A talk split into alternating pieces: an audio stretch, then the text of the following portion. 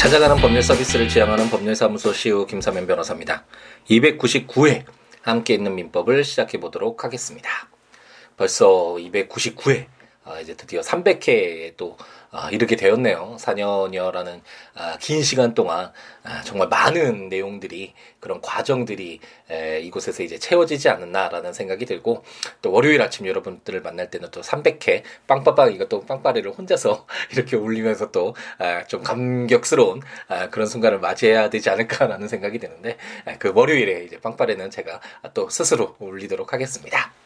오늘 이제 또 금요일 아침을 맞이해서 아 이제 에, 함께 있는 민법 이제 상속분과 관련된 내용들을 공부를 할 텐데 이 공부를 하다 보면 왜 이 우리가 공부를 하고 있을까라는 아, 생각이 드시지 않나요? 예, 생각해 보면 뭐 학교에서 시키니까 사회가 요구를 하니까 그리고 뭐 좋은 성적을 얻어서 좋은 대학에 가고 좋은 뭐 직장을 얻어서 잘 살기 위해서 뭐 여러 가지 이유가 있을 수 있겠지만 아 제가 생각하기에는 공부라는 것은 에, 우리가 살아가는 데 있어서 아 모든 것이 이렇게 딱 정답이 있게끔 아, 발생하지 않죠. 우리 주위에 어떤 일이 일어날지 어떤 변수들이 발생해서 정말 당혹스러운 우리가 해결하지 못할 것 같은 어려움이 발생할 수도 있고 수많은 아, 일들이 우리 주위에서 발생하잖아요. 그때마다 아, 객관식 문제에 답을 맞추듯이 이게 딱딱 뽑아낼 수는 없을 것이고 그것이 중요한 것이 아니라 그 상황에 맞는 아, 어떤 최선의 에, 대처라고 해야 되나요? 아, 그런 어떤 어, 방향을 잡고 어, 잘 채워가고 잘 대처하는 에, 그런 능력들을 키우는 것이 에, 바로 아, 공부가 아닐까라는 생각이 들고 그런 능력을 키우기 위해서는 에, 뭐 수학이나 영어나 이런 객관식 문제 이렇게 푸는 것으로 채워지지 않 않기 때문에 정말 다른 생각을 다른 시각으로 바라볼 수 있고 다 르게 느낄 수 있는 그런 부분들 그런 능력들을 키우는 것이 필요하지 않을까라는 생각이 들고 그렇기 때문에 어렸을 때부터 뭐 많은 책을 읽고 많은 아, 또 좋은 음악도 듣고 그림도 좋은 어, 그림을 통해서 아, 정말 다르게 느껴보는 아, 그런 어떤 경험도 쌓고 여행을 다니면서 자연과 함께하는 그 속에서 어떤 자신의 어떤 그릇을 키우는 이 수없이 담아둘 수 있는 앞으로 어, 자라가고 배워가면서 뭐 그런 것들을 채워갈 수 있는 어떤 그런 그릇의 크기를 넓히는 것 그것이 정말 중요하고 그것이 바로 우리가 지향해야 되는 그런 어떤 공부의 목적이 아닐까라는 생각이 듣고 들고요.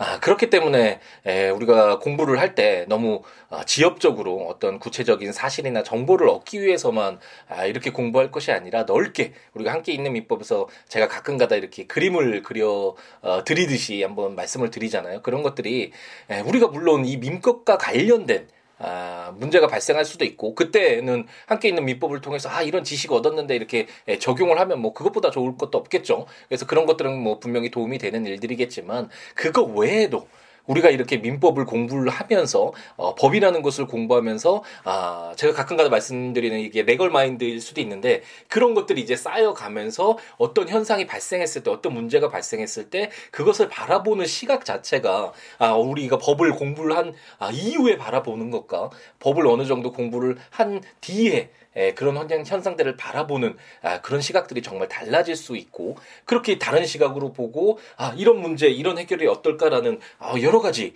어, 어떤 가능성들 그런 기회들 무기들을 어, 내가 가질 수 있다라는 거 그러면 어, 좀더그 어떤 자기에게 닥친 그 현상들을 잘 해결 나갈 해결해 나갈 수 있는 에, 그런 어떤 가능성이 더 높아지는 것이겠죠.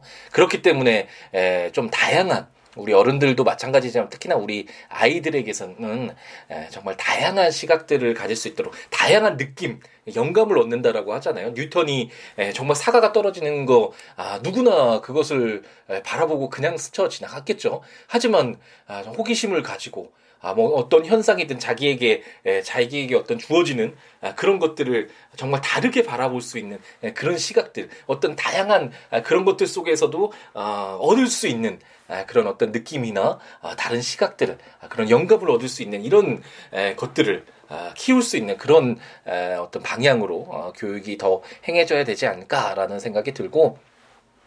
아, 우리가 함께 있는 민법을 공부하는 이유도 아, 이렇게, 아, 뭐, 뭐 지역적으로 몇 년 동안 손해배상 청구를 해야 된대, 어, 뭐, 소멸시효 기간이 10년이래. 이것도 중요하지만, 아, 그것보다는, 아, 전체적으로, 아, 법이란 이런 것이구나, 이런 내용을 담고 있구나, 이렇게 법조문을 이렇게 읽을 수 있구나, 이렇게 해석할 수 있고, 아, 이런 문제 이렇게 적용할 수 있구나, 아, 라는 어떤 이런, 아, 경험들, 이런 배움들의 어떤 과정이 쌓여가면서, 아, 이런 어떤 법에 의한 시각으로 바라볼 수 있고, 또 다른 어떤 문제가 발생했을 때 기존에 자기가 갖고 있었던, 아, 그런 시각이 아닌 아, 다른 아, 눈으로 세상을 바라볼 수 있는 아, 그런 능력들을 키우는데 조금이나마 도움이 됐으면 하는 희망을 한번 가져봅니다. 그것이 우리가 공부를 하는 이유겠죠.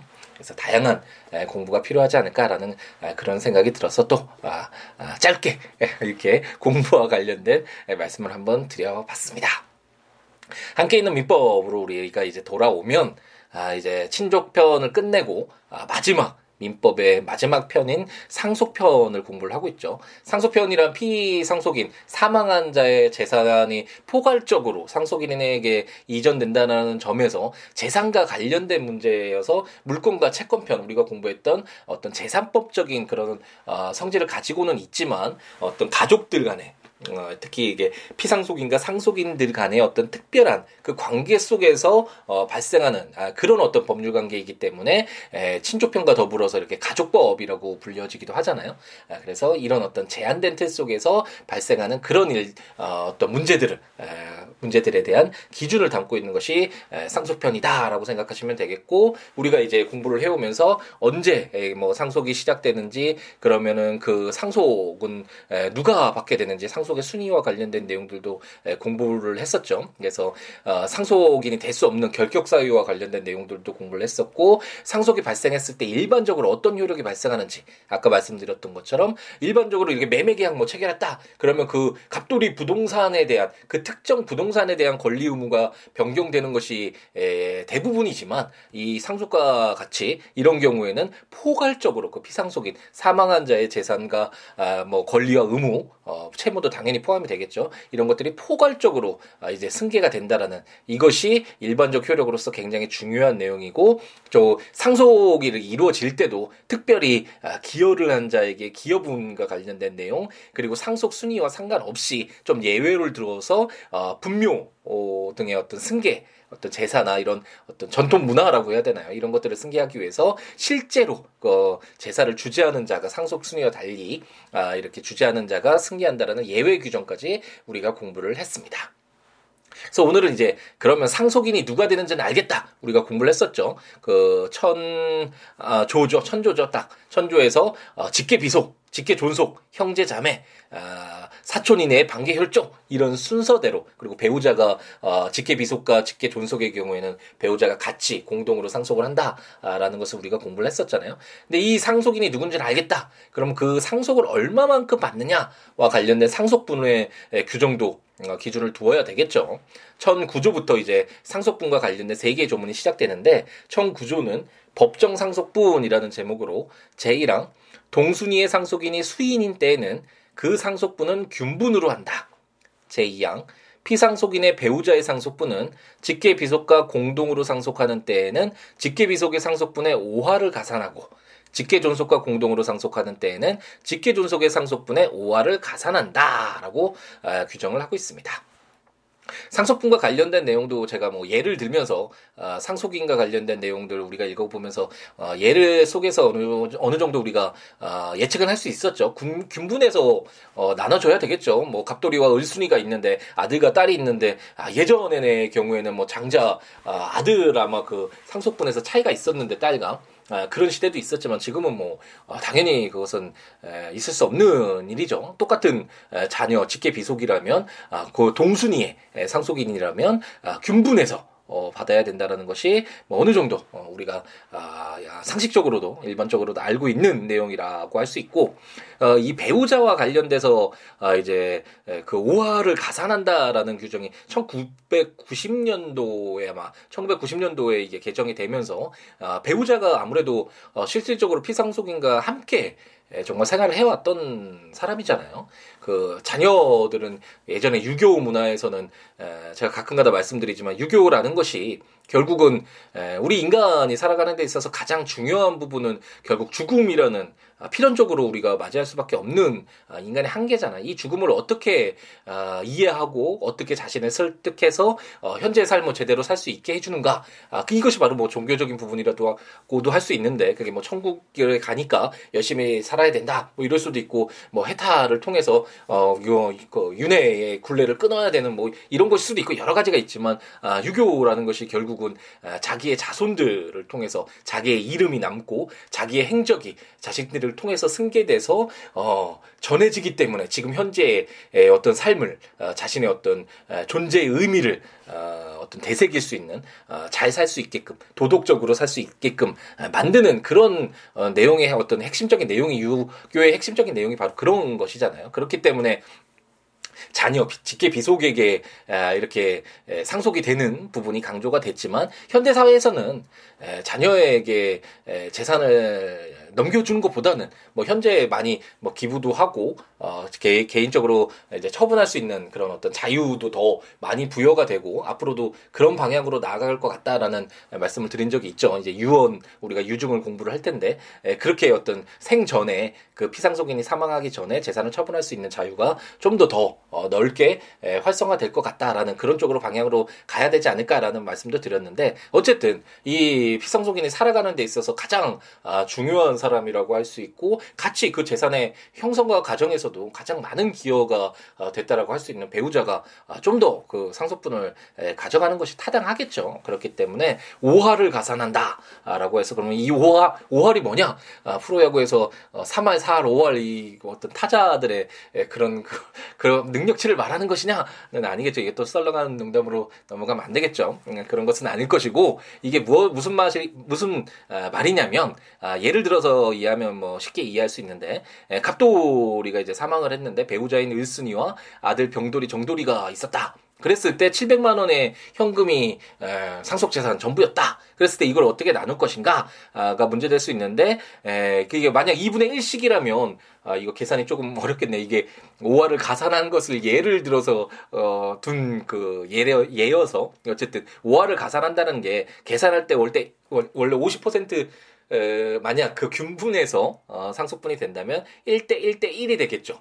그 을돌이와 을순이와 그 병돌이와 정돌이 1대 1대 1이 돼야 되겠지만 5화를 가산한다고 했으니까 1.55가 되겠죠. 을순이는. 그리고 병돌이와 정돌이는 1, 1, 1이 되겠죠. 그렇기 때문에 700만 원을 1대 1대 1.5로 나눠야 되는데 계산하기 편하게 여기서 2를 곱하면 어그 병돌이와 정돌이가 2, 2, 예, 그리고 을순이가 3이 되겠죠. 1.5 곱하기 2는 3이잖아요. 그래서 이렇게 나누면 어, 을순이가 어, 300만 원 그리고 병돌이와 정돌이가 각각 200만 원씩 가지면 700만 원 딱 맞죠. 아, 이렇게 딱 떨어지게 어, 계산을 하기 위해서 700만 원이라고 했는데 갑자기 1대 1대 1로 하면 어떻게 되느냐라고 계산하려니까 또 산수에 약한 아, 좀 당황스러운 부분이 있었네요. 어쨌든 이게 5화를 가산한다라는 것이 원래 1대 1대 1로 어, 계산을 했다면 두 아들이 있어 두 아들이 있어서 직계비속이 두 명이면 1대 1이라면 1 1 1이라면 여기에서 1에 5화를 가산해서 0.5를 더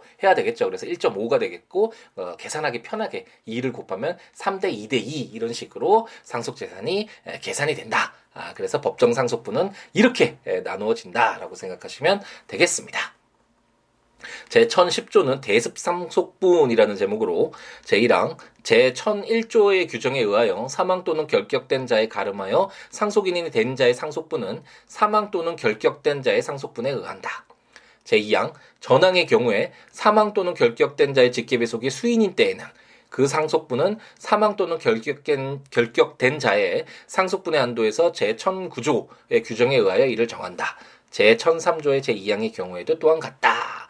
라고 규정을 해서 우리가 대습상속과 관련된 내용을 공부를 했죠. 그 상속인이 먼저 어, 사망을 한 경우에 그 어, 사망한 그 상속인이 받아야 될 재산을 그 이하에 뭐 직계비속이나 배우자나 아, 이렇게 받게 되는 그런 내용이 대습 상속이라고 배웠는데 대습 상속일 경우에 상속분은 어떻게 될지와 관련돼서도 규정을 둘 필요가 있죠. 그래서 그 기준을 두고 있는데 예를 통해서 보면 갑돌이가 사망해서 천만 원의 상속 재산이 있었다.